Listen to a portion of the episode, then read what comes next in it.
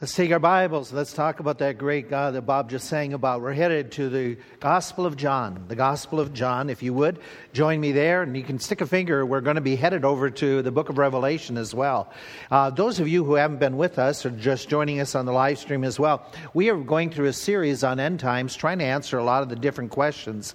And you'll, you'll see that I put inside the bulletin today that I would like, if it works, and if you have an interest, and if you have enough questions, to just set aside one Sunday where we just answer your questions about the end times and prophecy and try to fill in the things that we didn't answer to your satisfaction up to this point.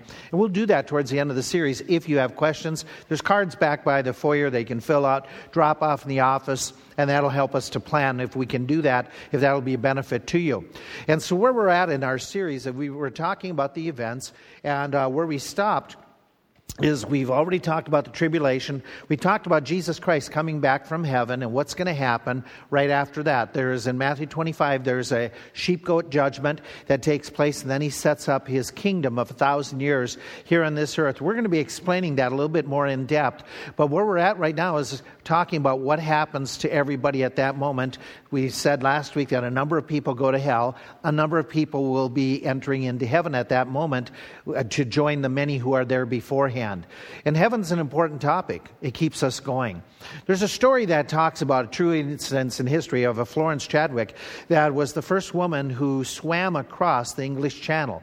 She decided that what she wanted to do after that is she was going to swing a, uh, swim across the bay that led from Catalina Island up to the coast of California. And so she began the ordeal after she did her training. On a certain day, she got into the water and she began to swim these 22 miles.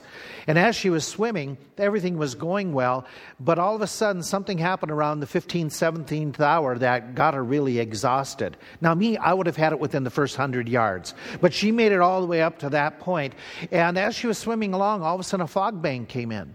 And the fog bank made it uh, impossible for her to see anything on the horizon anymore because with the fog came some more waves. Her crew that was accompanying her in the boat right next to her, they were encouraging her and they were saying, We can see it. You know, you're getting close, you're getting close.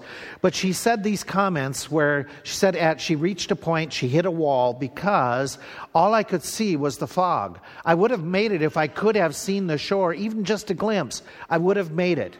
So she stopped, got into the boat, and realized once she was up out of the water, she was within a half mile of reaching her goal. She couldn't see it. She couldn't see the end. She couldn't see the shore, and it just zapped her strength. Jesus is talking to his disciples in John chapter 14. He's telling them that they're going to be in waters that are going to be pretty rough at times, fog going to be all around. And he wants them to be able to maintain consistency. So, one of the things he tells them about is what, what's on the other side. What about the shore of heaven? And he describes it in John chapter 14, where we read these words Let not your heart be troubled. You believe in God, believe also in me. In my Father's house are many mansions. If it were not so, I would have told you. I go to prepare a place for you, and if I go and prepare a place for you, I will come again and receive you unto myself, that where I am, there you may be also. And whither I go, you know, and the way you know. And Thomas said unto him, Lord, we know not whither you go, and how can we know the way? Jesus said to him, I am the way, the truth, and the life. No man comes unto the Father but by me. This was given to encourage the disciples. And he gave them some really fantastic truths. He's going to describe in this passage, and we're going to look at a few others, to get an idea of what heaven is like that ought, like, that ought to thrill your heart. Now, there's a phrase I used up here that's going to cause some of you a little bit of a, a conflict. I've used the word up here in describing what I want to talk about is the intermediate heaven.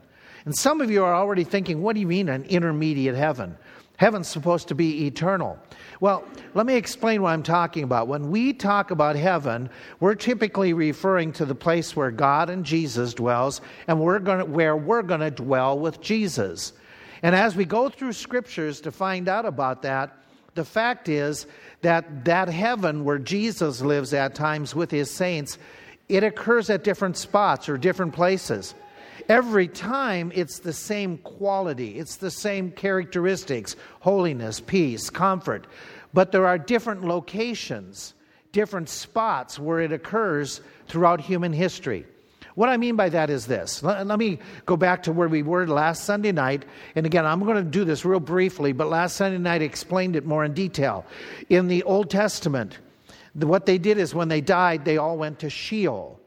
Jesus Christ, in the pro- prophecy of uh, Psalm 22, he even said, Do not leave my soul in Sheol. Sheol. He's not talking about the grave, he's talking about the place of the dead. And to understand it, in my understanding, it goes this way that in the Old Testament, there was a place where all the spirits went, saved and unsaved, and there was an upper area and there was a lower area that was divided by a great chasm, Luke chapter 16. They couldn't go one to the other. And the upper part of Sheol was referred to in scriptures as paradise, Abraham's bosom. It's a place where Lazarus, in Luke 16, went to, peace and comfort. The lower part was where there was the flames, the fire, the torment for the rich man and others who went there. When Jesus died, Jesus went to the upper region of Sheol where he could communicate with those who, according to Peter's epistle, they were in the lower part of Sheol, the ones who had been unsaved through time, especially those who had denied the gospel, that denied salvation at the flood. And Jesus preached to them. That's where he was, and that's why, like in the Apostles' Creed, he descended into hell. He went into this area, the place of the dead, Sheol, literally. And he was there, and then when he resurrected, he came out of there. Okay? This is the place, the upper compartment, that he says to the thief on the cross, Today you will be with me in Sheol, the upper place. That was peace and comfort. Jesus resurrects. And then 40 days later, when Jesus ascends to heaven, he takes that upper realm and transfers everybody to heaven as we know it today. Heaven there. That heaven that's talked about, that our loved ones go to the heaven that when we get raptured, we go to. But eventually, when he sets up his kingdom, he's going to bring that heaven down to this earth, and it's going to be that kingdom on earth, heaven on earth, for a thousand years. And then after that, he's going to destroy heaven and earth and recreate an entirely new heaven and new earth. And so, Sheol, the upper paradise in the past, place of peace and comfort, but it was located different than present heaven, peace, comfort or the kingdom on earth, which is heavenly, or the new heaven and new earth. And so, what we're talking about is the one that's right now, the one that's existing, where again, your loved ones have gone to, where our relatives are, where any saint from the time of the, uh, the church age on, where they, are, where they are right now. Where again, when we get raptured, where are we going to? And so this morning I want to describe the place this evening, I want to look at some exhaustive passages that talk about what we will be like there, but this morning, let's just talk about what that place is like. And there's several characteristics. Some I mentioned last week, so I'm going to go fast. Sure, than normal. Okay? The first aspect of this heaven is real. Jesus said in this text we're looking at, if it were not so, I would have told you. Heaven is a real place, not imaginary, not make believe. But also, the aspect of real is it's just like your pew you're sitting on. It has matter, it has structure, it has um, substance to it. It's not just spiritual that you can put your hand through, there's matter in heaven, there's physical matter there. And you say, well, wait a minute, how does this work in the spiritual realm that you can have physical matter? Hey, it happens all the time, even right now. It's going on right around us. Do you remember in the Old Testament that the prophet who were they were surrounded by the enemy hosts, he said, God help my servant to be able to see. And when the servant was able to see the spiritual realm, there was the vast host of God's army there. The spiritual and the uh, even on earth, there's interaction. There's not total isolation one to the other. Um, when Jesus was on the Mount of Transfiguration, he all of a sudden you have Moses and you have Elijah appear next to him. Though they were characters in heaven, they were able to interact with earth at that moment. You have where the angels came to the ladies, and multiple times throughout the book of Acts, angels were appearing and giving assistance and talking. So, in the spiritual realm here in our, our physical earth, spiritual beings, they can interact at times, they can coexist in that at times to be visible. The same thing goes the opposite. What about the heaven? Can something physically be there? Well, Jesus is there and he's in body right now. He's been resurrected. So he's, and when you get raptured and you go to heaven, you're taking your physical body to heaven. So that heaven isn't just this a fear, you know, this area that's just spirit and just an orb, physical matter can be there, structure is there. As well as when we come back, we're riding on horses. Our real bodies are on real horses. So there's a pasture someplace up there right now that has the horses. And so we look and say, okay, it's a real place. Now, you might dispute it, you might deny it. A number of years ago, Muammar Gaddafi, anybody remember him? Okay, out of Libya. Yeah, you're all going, yeah. Okay. Um, when he was in charge of Libya, he had a dispute with England. They, dis- they didn't understand each other on a certain matter. So Gaddafi made a ruling in Libya that England doesn't exist. And so he ordered that on all the maps, in all the books, kids are, England's gone.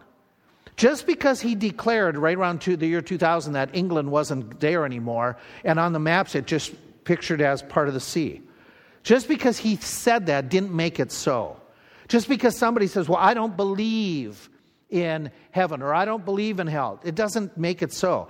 There, heaven's a real place. It's a real place. Something else about heaven that we mentioned last Sunday night and expanded upon, but I want to rehearse again. It's relevant. What I mean is, you can relate to heaven. It says, I go to prepare a place for you. Okay? God isn't preparing a place for him. He's, all, he's, he doesn't need a place. God is God. Okay? And he, he just chooses to say, I'm going to prepare a place for you where you can dwell with me. And so the heaven has that aspect that it's designed where you and I can understand. We can relate. We can all of a sudden have some type of interaction there. What we mean by that is this idea that heaven has homes. God doesn't need a home, but for us that makes sense. Heaven doesn't need government, but God sets it up because that's something we need that structure. Heaven, heaven has music, it has clothing, it has people, it has things that we can relate to. So it's relevant for us that we can enjoy. God is designing a heaven in such a way that it is a place where you can not only have fellowship with Him, but you're going to be able to enjoy other blessings that people are used to enjoying, such as food, okay, and other things like that. So we have this about heaven it's remarkable. It's remarkable. What I mean by that is when he makes the phrase, In my Father's house are many mansions, it's remarkable in the fact that heaven, one aspect of it is it's very unique. It's absolutely only designed. Oglethorpe was a British general, and when the colonies were being uh, put together here in America, he was given the permission to head up starting the colony of Georgia. He had already in his mind determined he was going to build a city wherever he got a colony, he built Savannah. And he based that city's plan on the Roman encampments from ancient Roman Empire, where everything was in grids and sectioned, and there was going to be junctures at every so often. And so it was a, a perfect design of straight streets. It would never work in Pennsylvania. Okay. But he made this Savannah is the only city in the world that has such a specific grid work. Well, heaven is extremely unique in that heaven is the one and only place that it has longevity in its structure. I go to prepare a place for you, and it says, I'm going to prepare many mansions. The word mansions isn't talking about palatial, but rather permanent dwelling place. Just recently, was it last week, the week before? They found a city in, in Egypt, 3,000 years old. Okay, something, some ancient site, but it was ancient ruins. They found just the leftover of the city. Heaven will never have ruins. It's going to be permanent in that structure. As well, it's going to be remarkable because of the makeup. Okay, what we think are the greatest jewels and gems are foundation material, are street materials. Heaven's remarkable. It's remarkable in the sense that a perfect environment. We are going to have days like this all the time. Okay? We're not going to have the cold, the sleet. We're not going to have the excessive hot. Okay, it's going to be, and again, maybe it's maybe your little part of heaven's going to have your own little, you know, temperature gauge. I don't know, you know, sleep number bed. Here it is for wherever I'm at. Heaven's going to be remarkable. Okay, in that sense that it's perfect, untainted by sin. But the best part of heaven is its main attraction. Let's see if we can do this game for just a second. Okay, if somebody says, okay, what is the main attraction if you're, you're visiting somewhere and you say, okay, I'm from Lebanon, baloney capital of the world. That doesn't register with most people. And so we say, well, we're close to Hershey. What's the thing that most people think about when they think about Hershey? Okay, you know, something chocolate. Okay, so Lancaster. Probably the Amish. Probably the Amish. Here's another one Orlando. Oh man, you guys are good at this. Okay, Orlando. Let's see. What about China? What would be an attraction? The Great Wall. Okay, my, my, great minds think in the same way. Okay, Rome. Colosseum. Great. Shady Maple. Okay. Where, you know, Belly God's Tabernacle, Shady Maple. Okay. Okay, that's the main attraction. That's, that's headed there. The main attraction of heaven that's going to make it so delightful is Jesus Christ. In the book of Revelation, when John first gets a glimpse of the heavens, what is he so astounded by? Jesus Christ. That appearance of John chapter, or Revelation chapter 1, where he sees this brilliant, brilliant figure and his hair of wool and his shining, burning eyes, and he falls down as a dead man. And so heaven is remarkable for all those reasons. Let's talk about this. Heaven's roomy. Heaven's a roomy place. Okay, what I mean by that is this, where he says many mansions, permanent dwelling places. The place that we know that is being designed in heaven, that eventually is going to come to this earth uh, in time, but it's there in heaven that gives us dimensions, is called the New Jerusalem and that holy city. When we go into the scriptures and say, okay, what does he give us for a description?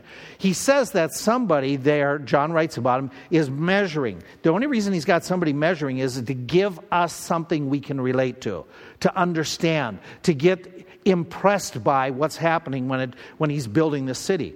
And so he measures it. And if you recall, the measurements of this city is 1,500 miles in every direction. Whether it be a cube or whether it be a pyramid, I don't know, you don't know, but it's 1,500 miles. If we were to take that and put that in the United States, it would cover pretty much everything from the east of the Mississippi. This is the one city. That's huge. We think New York is huge. We think that Myerstown is huge. We, we think Ono is amazing. Okay. The New Jerusalem, the heavenly city, is that massive. Now, if you and I were to take that and say, okay, just get an idea to how big it is, let's, I'm going to stay at Jersey Coast, you go to California, okay? And we stand at the opposite sides. And we say, okay, let's see if we can build something in the middle that is so tall that we can both see it on a, you know, on a clear day, we can see forever. They should make a song of that. Okay, uh, that we can see forever and see this tower. That tower, because of the curvature of the earth, let's say we're going to put it in the middle of the states that tower, for both of us to see it on any given day, is 300 miles high. And how high is the New Jerusalem? 1,500 miles. Five times this height. In other words, it's going to overwhelm the horizon. And if we were to say, okay, let me get a size of, you know, how many people could be there. Let's take all the people on planet Earth today. And let's divide this cube, if it's a cube, let's divide it evenly and give same acreage based on every 25 feet there's a new floor. And if we took the acreage of that cube and we gave everybody equal portions to live in, less than a handful of us would be able to have Lebanon County to ourselves, that same size.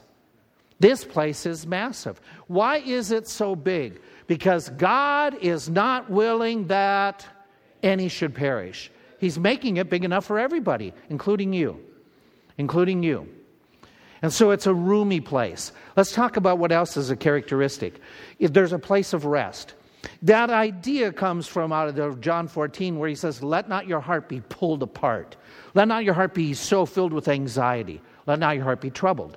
Okay, he's talking about rest. Now, we can run to multiple other passages that talk about heavenly rest. There's an entire section in the book of Hebrews that gives several different times he talks about the rest of heaven. I just pulled out a couple phrases. There remains, therefore, a rest to the people of God for which we have believed we enter into that rest. Okay? So you can read this entire text that talks about heaven being a place of rest. As well in the book of Revelation. Blessed are the dead which die in the Lord. Yea, saith the Spirit, that they may rest from their labors and their works which follow them, because they're going to be in that heaven. Okay, here's another passage that talks about those who are martyred in the first three and a half years, those who are dead.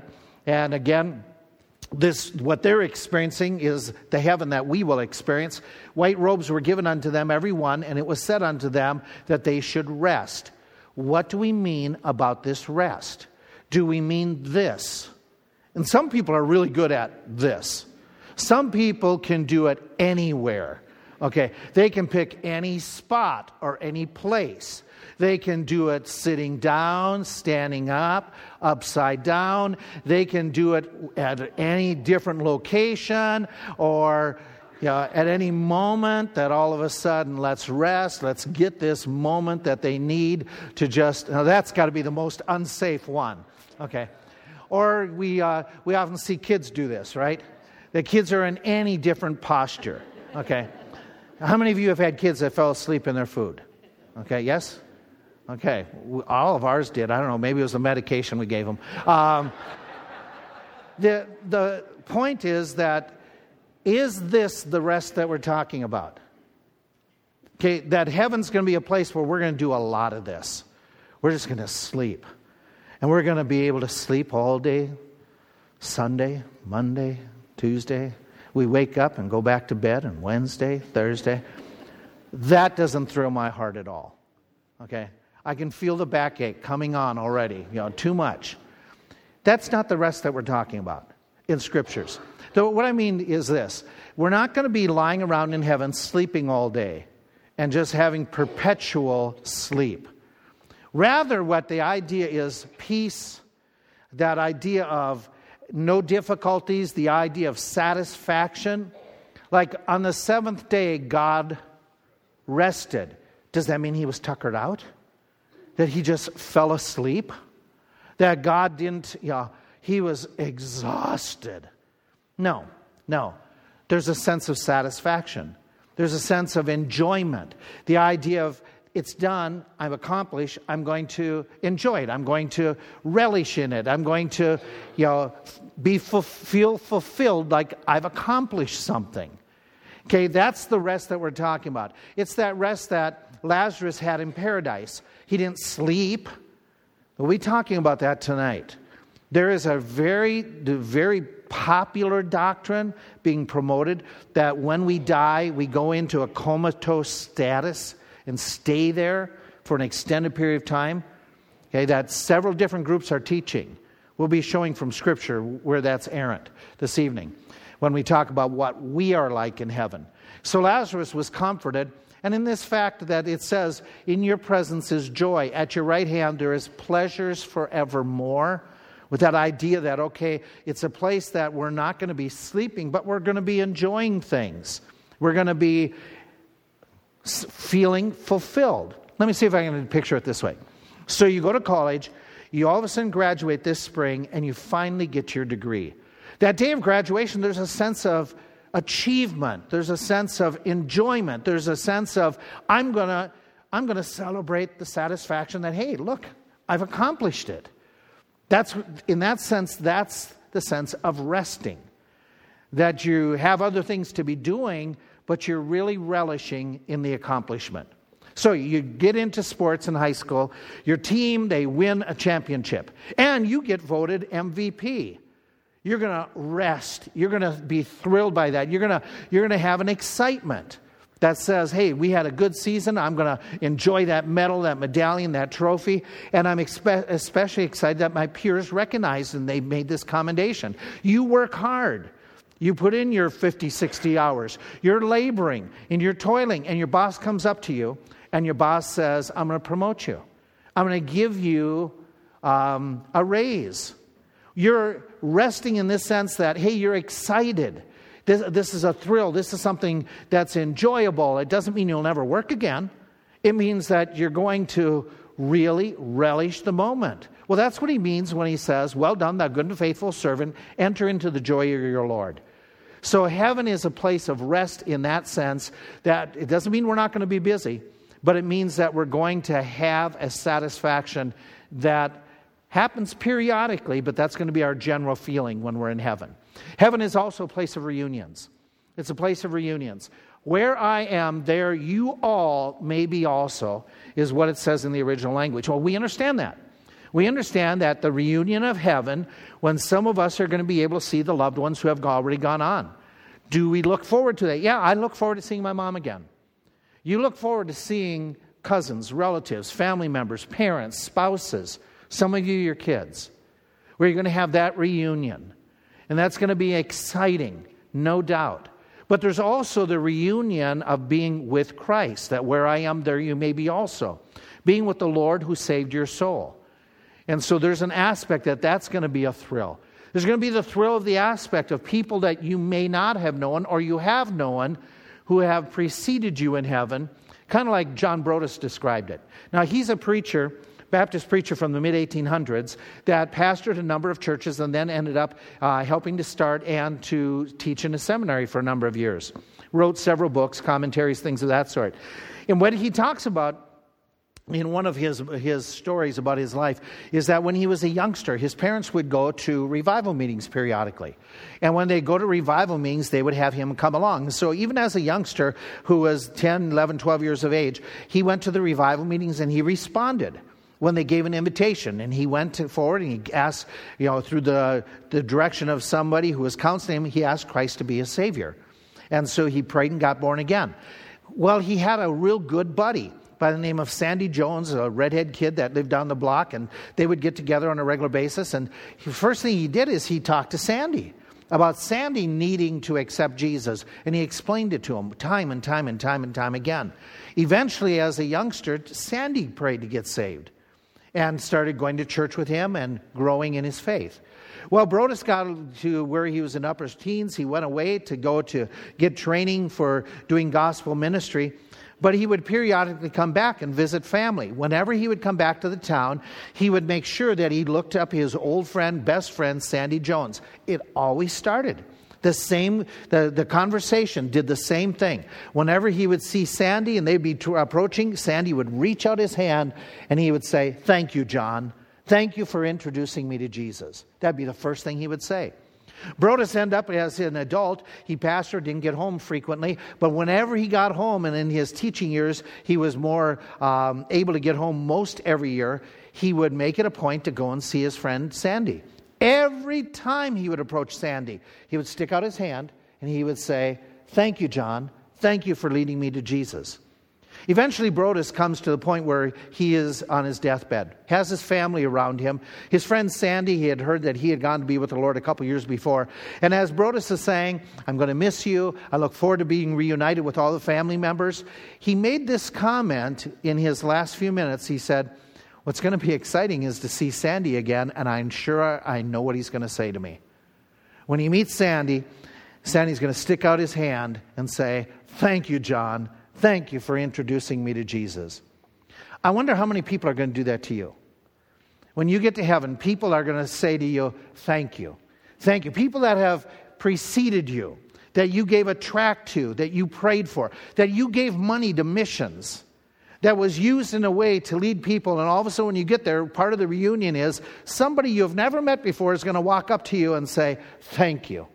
Thank you for what you did because that made all the difference for me to be here. Maybe it's somebody you all you do know, and they walk up and say, "Thank you, thank you to introducing me to Jesus." That's going to be some of the fun things of heaven, is being able to have those reunions. There's another aspect about heaven. It's rejoicing. Let not your heart be troubled. In other words, stop being troubled. Why? Because of heaven. Because of what the fact of heaven that there's rejoicing.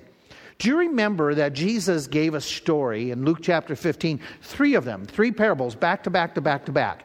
And as he's preaching these parables, he talks in each one of them about something valuable that got lost. He talks, first of all, about a, a, a man who had sheep. Do you remember what got lost?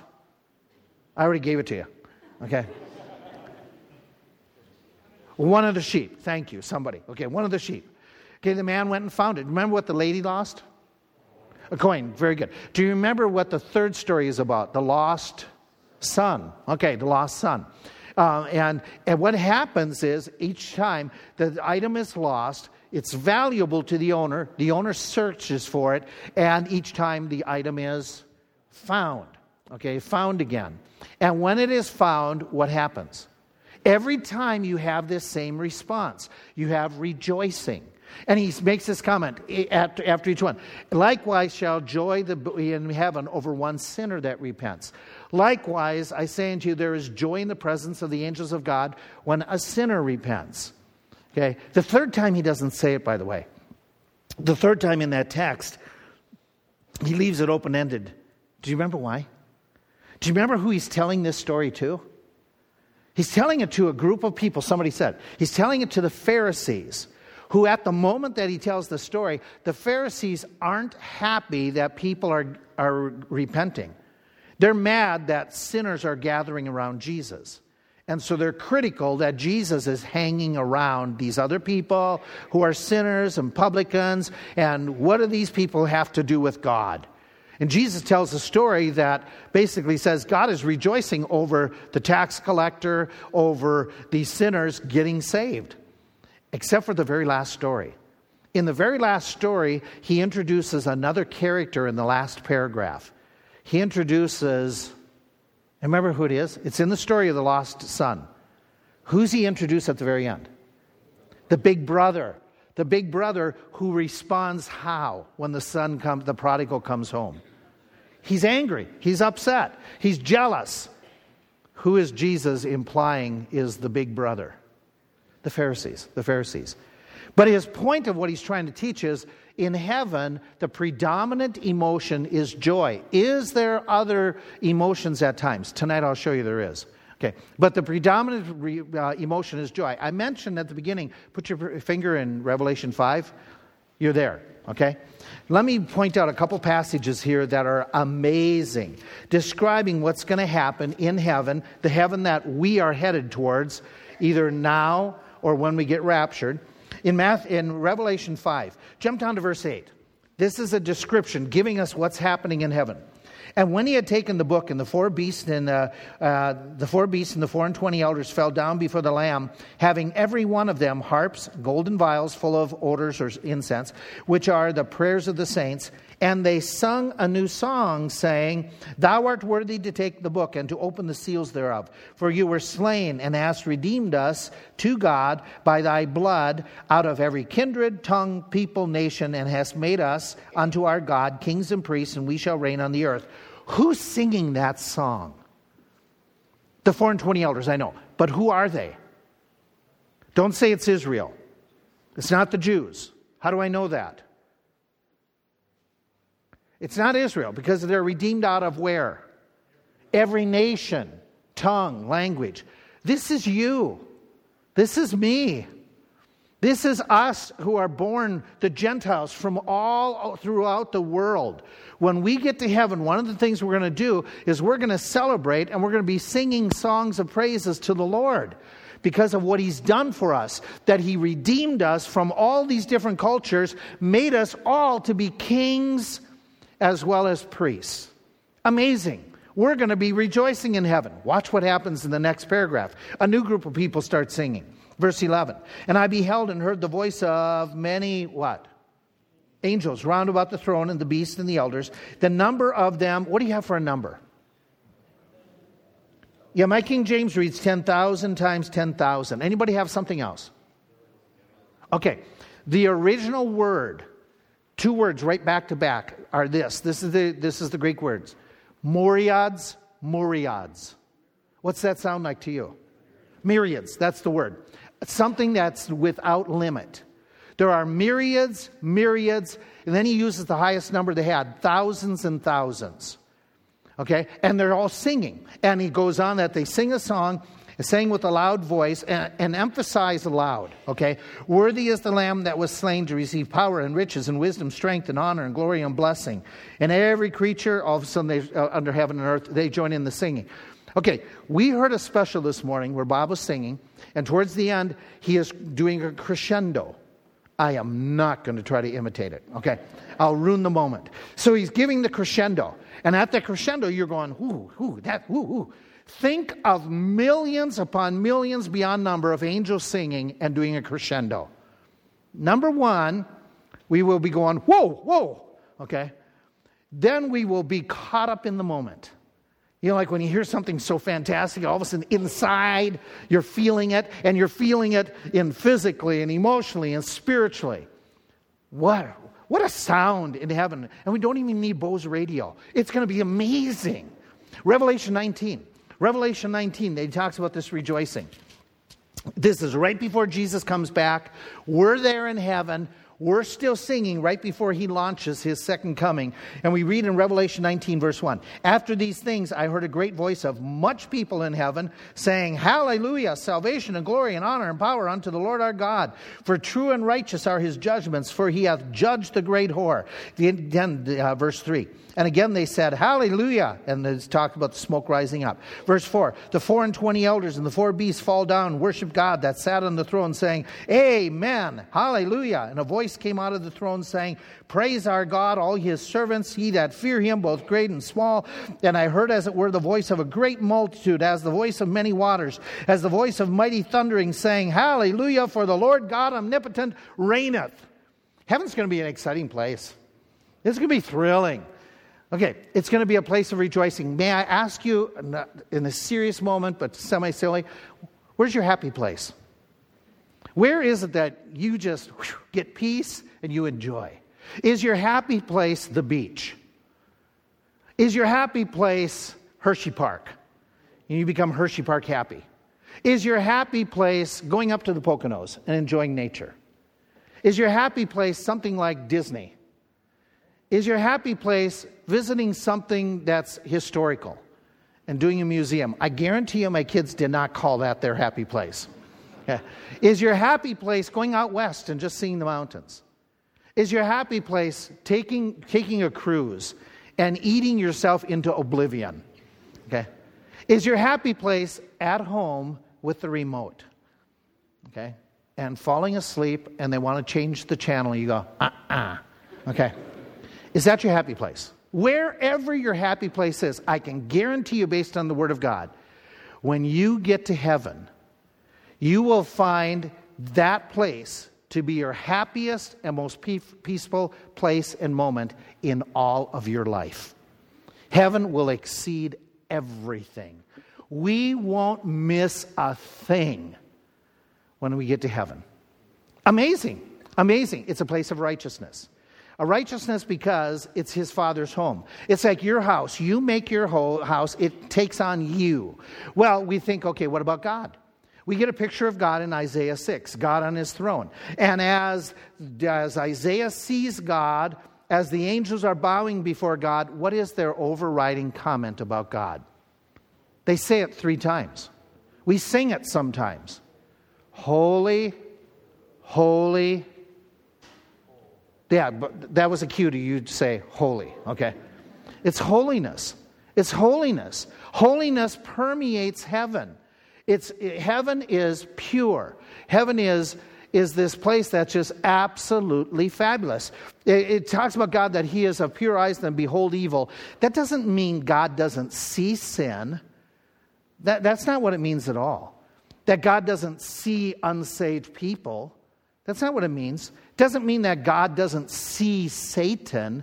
That idea of beholding has the idea of taking pleasure in, giving a, you know, looking and saying, "Hey, I give approval," making this to be a part. Hey, I'm beholding evil. I want you to be by me, type thing. That in, in God's holiness, there is nothing. No, no shall in no wise enter into heaven anything that defiles that works abomination or makes a lie. Now, some of you are clever enough that you're saying, wait a minute, wait a minute. What about Satan? Is Satan still having access today to this heaven?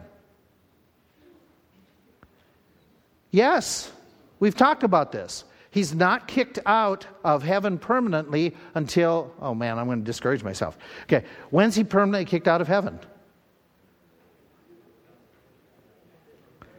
The middle of the tribulation, when there's a great battle, he knows his time is short. He knows that he has three and a half years left. Up until then, he can go to heaven at times. And when he goes to heaven, what does he do? He accuses the brethren, right? Okay. So you say, well, wait a minute, how does this, how does this match up? Well, Satan doesn't have any real influence in heaven. He doesn't contaminate it. He gets to come on, on occasion, and when he comes, we have to remember he's already defeated by Jesus Christ. We remember he's not allowed to be a permanent residence. We know as well he makes no lasting impression. He doesn't turn God against us in any way, shape, or form, and he's going to be cast out of there. So Satan has limited access to being there. Uh, but the overriding idea is heaven is absolutely a place that is untainted by sin, unblemished by it. The things that we look at that we see in this lifetime and in this world that, uh, that are you know, dangerous or obstacles to us, that's because of the effects of sin.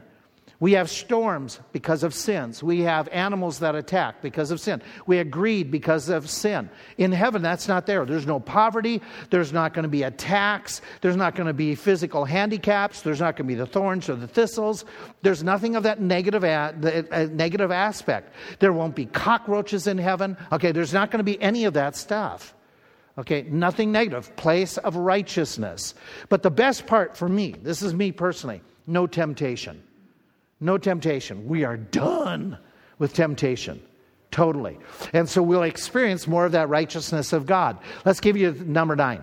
Number nine, heaven is a place of rewards. We talked about this in a previous message that we are confident and willing rather to be absent from the body, to be present with the Lord, that whether present or absent, we may be accepted of Him, for we must all appear before the judgment seat that we may receive the things done in our body according to whether it is good, profitable, or bad that is worthless. We did an entire message on the different rewards that are being given in heaven. You go back and find that message, you'll get all the details. Number 10, heaven is a place of renewal. Place of renewal. What we mean by that is this we're going to have new bodies in heaven. We're going to talk somewhat about that this evening. But we're going to have new bodies that are created to, eh, designed to be living in that realm of heaven. We will have renewed minds. We are going to have a new understanding. You do realize that you and I don't fully understand everything in the, in the in aspect of heaven. It's beyond our, our capabilities.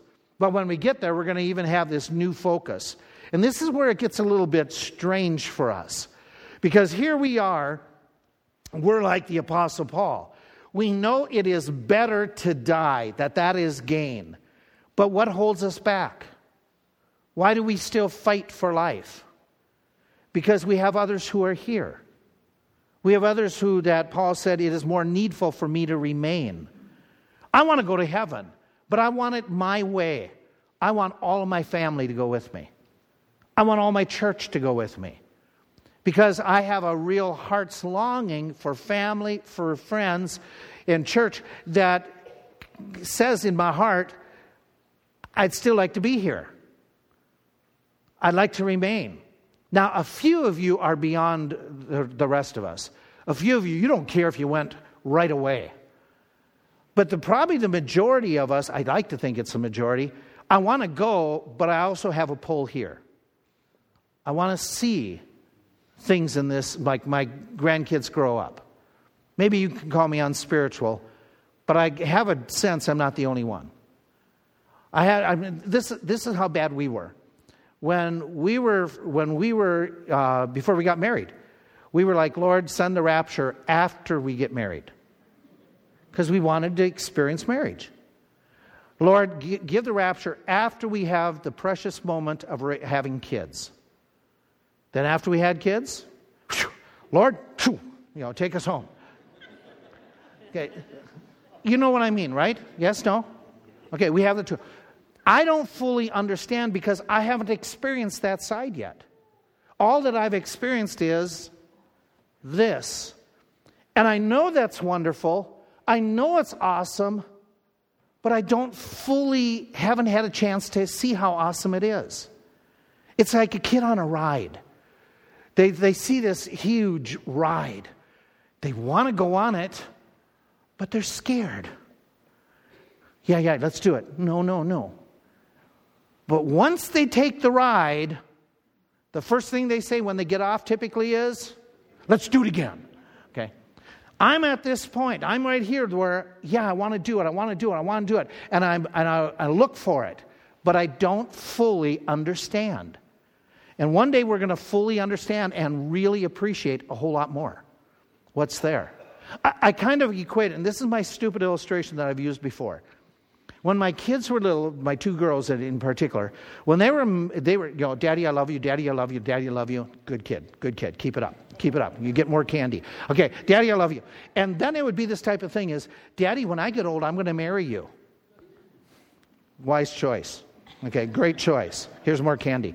Okay, so you know, then what happens is they get older, they mature, they meet some dude. Okay some guy that they fall head over heels over, and the guy takes them away, away from me. And I'm not bitter, okay? is that good and normal? Yes, it is. Yes, it is. Okay? What happened? They matured to the point that, yes, we still love each other, but they embarked into a new relationship that was a good relationship, a healthy relationship, and they became enamored with that other guy. And that's okay. So, in my mind, I often think it this way right now, I'm enamored with this. But when I mature and get to heaven, I'm going to be so enamored with Jesus Christ that a lot of this, all of a sudden, it isn't as prior. I'm going to have a new focus. A focus I can't fully understand right now, but it's going to happen. And I'm going to fully understand why God did what He did, why He makes the decisions He did, what His judgment that it's all right, and that everything that God did is best. So we're going to be able to experience that.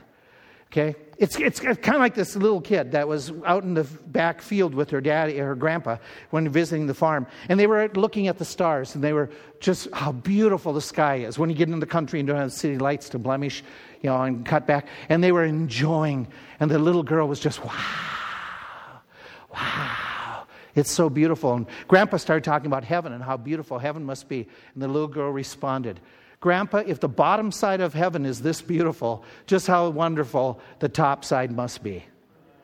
Amazing. Amazing. For all the greatness of heaven, let me end with this it is a place of restrictions or a restricted place. Okay? The heaven doesn't have open borders. Do you know what I mean by open borders? no man comes unto the Father but by me. Okay, here's the deal Know ye not that the unrighteous will not inherit the kingdom of God? Do not be deceived, neither the sexually immoral, the idolaters, adulterers, those who practice homosexuality, thieves, greedy, drunkards, nor revilers, nor swindlers will inherit the kingdom of God. Nothing unclean will ever enter into it, nor anyone who does what is detestable or false, but only those who are written in the Lamb's book of life. To be written in the Lamb's book of life means you've been forgiven of your sins. Okay, I go back here. Are, are some of us guilty of these things? The truth is yes. How do we get into heaven? Because we've repented of these things and been forgiven by the blood of the Lamb. And only the blood of the Lamb can cleanse us and get our names written in the Lamb's book of life. You see, in heaven, heaven is like many of our countries around the world. You can't get in without a passport, you don't get in. You don't get into heaven without your name written in the Lamb's Book of Life. How do you get your name written in the Lamb's Book of Life? You have to do a couple things. Recognize you don't deserve heaven. I don't deserve to get into heaven. None of us do. Because the Bible says there is how many righteous and good enough? None. None of us. All of us have sinned and come short of the standard, the glory to get into heaven. In fact, if we get what we deserved, we would go to hell. The wage of one sin is enough to just damn me to hell forever. But the gift of God, a gift is not something you deserve. A gift is given out of love by the giver. And so I need to recognize this that I don't deserve to go to heaven because I go to church, because I was baptized, because I'm a preacher, because I do this, that, or the other thing. Okay, none of us get to heaven by that. There no man cometh unto the Father but by me, Jesus said. And so what happens is I need to respond the way that God said. That response involves repentance, that if I shall confess with my mouth that Jesus Christ is Lord, if I believe in my heart, not just here, not just here, knowing the facts, but I believe here. I believe that God raised him from the dead so as to give me forgiveness. And then what I do with that is I have to do the calling. I, not, I know what Jesus did, but now I ask him. I believe in him. I accept him and say, Jesus, I know you are God who died, you raised again. You are giving me the gift of eternal life. You offer it to me. I don't deserve it. Forgive me of my sins and give me this gift. If I do that, if you do that, we're on our way to heaven. It's not real profound, it's not real complicated, but it is real. You must be born again. Except a man be born again, he shall not see the kingdom of God. Except a man be born again, he cannot enter the kingdom of God. And my friend, no matter what you think, what you say, you know, you know that you've got an eternity to take care of. Any of you remember this guy, Brezhnev? Yes, no? He was the head of the USSR, head of Russia before the, the Iron Wall and everything collapsed. He was, um, he was still the communist leader right towards the beginning of the Reagan administration. And, uh, and uh, that whole regime at that time, what did they believe about God? There, there was none. Okay, they denied God. They were atheists. Brezhnev led that whole philosophy and that realm for a number of years. When he died, George Bush was sent as the vice president to be there to witness, you know, represent the United States. And he ended up being put on the front row and very close to the casket. And so they had the state funeral, whatever they did, okay, because there was no religion involved, because they don't believe in God. But Mrs. Brezhnev came up to this casket. And others gathered around, family and things like that. And eventually, George Bush said he was at an angle, he saw something very peculiar. Everybody else backed away. She was next to the casket all by herself. The soldiers were bringing the casket lid. As they were approaching the coffin, she all of a sudden made a quick gesture. Three signs of the cross, real quick, across Brezhnev's chest. Too little, too late, by the way. But isn't it amazing that in that atheistic communist household, she knew? She knew. She knew there was life after death. She knew it had to do with something with God in Christ. She knew. She's trying to do something quick, that's not going to work. But she knew. You know. You know that you're going to spend your life somewhere after your body dies. Do you know if it's going to be in heaven? Do you know you're going to heaven? The Bible says these things have written that you may know that you have eternal life. We're going to be praying. And as we pray, our staff is headed for those doors right there. And if you're here in this room today and you are not sure that you are on your way to heaven, while I'm praying, feel free to get up and go and talk to one of those individuals in private to find out, to make sure that you are on your way to this heaven. You do nothing? Fine. That's your choice. We can't force you. But you also risk going to hell. You need to take the opportunity and get born again.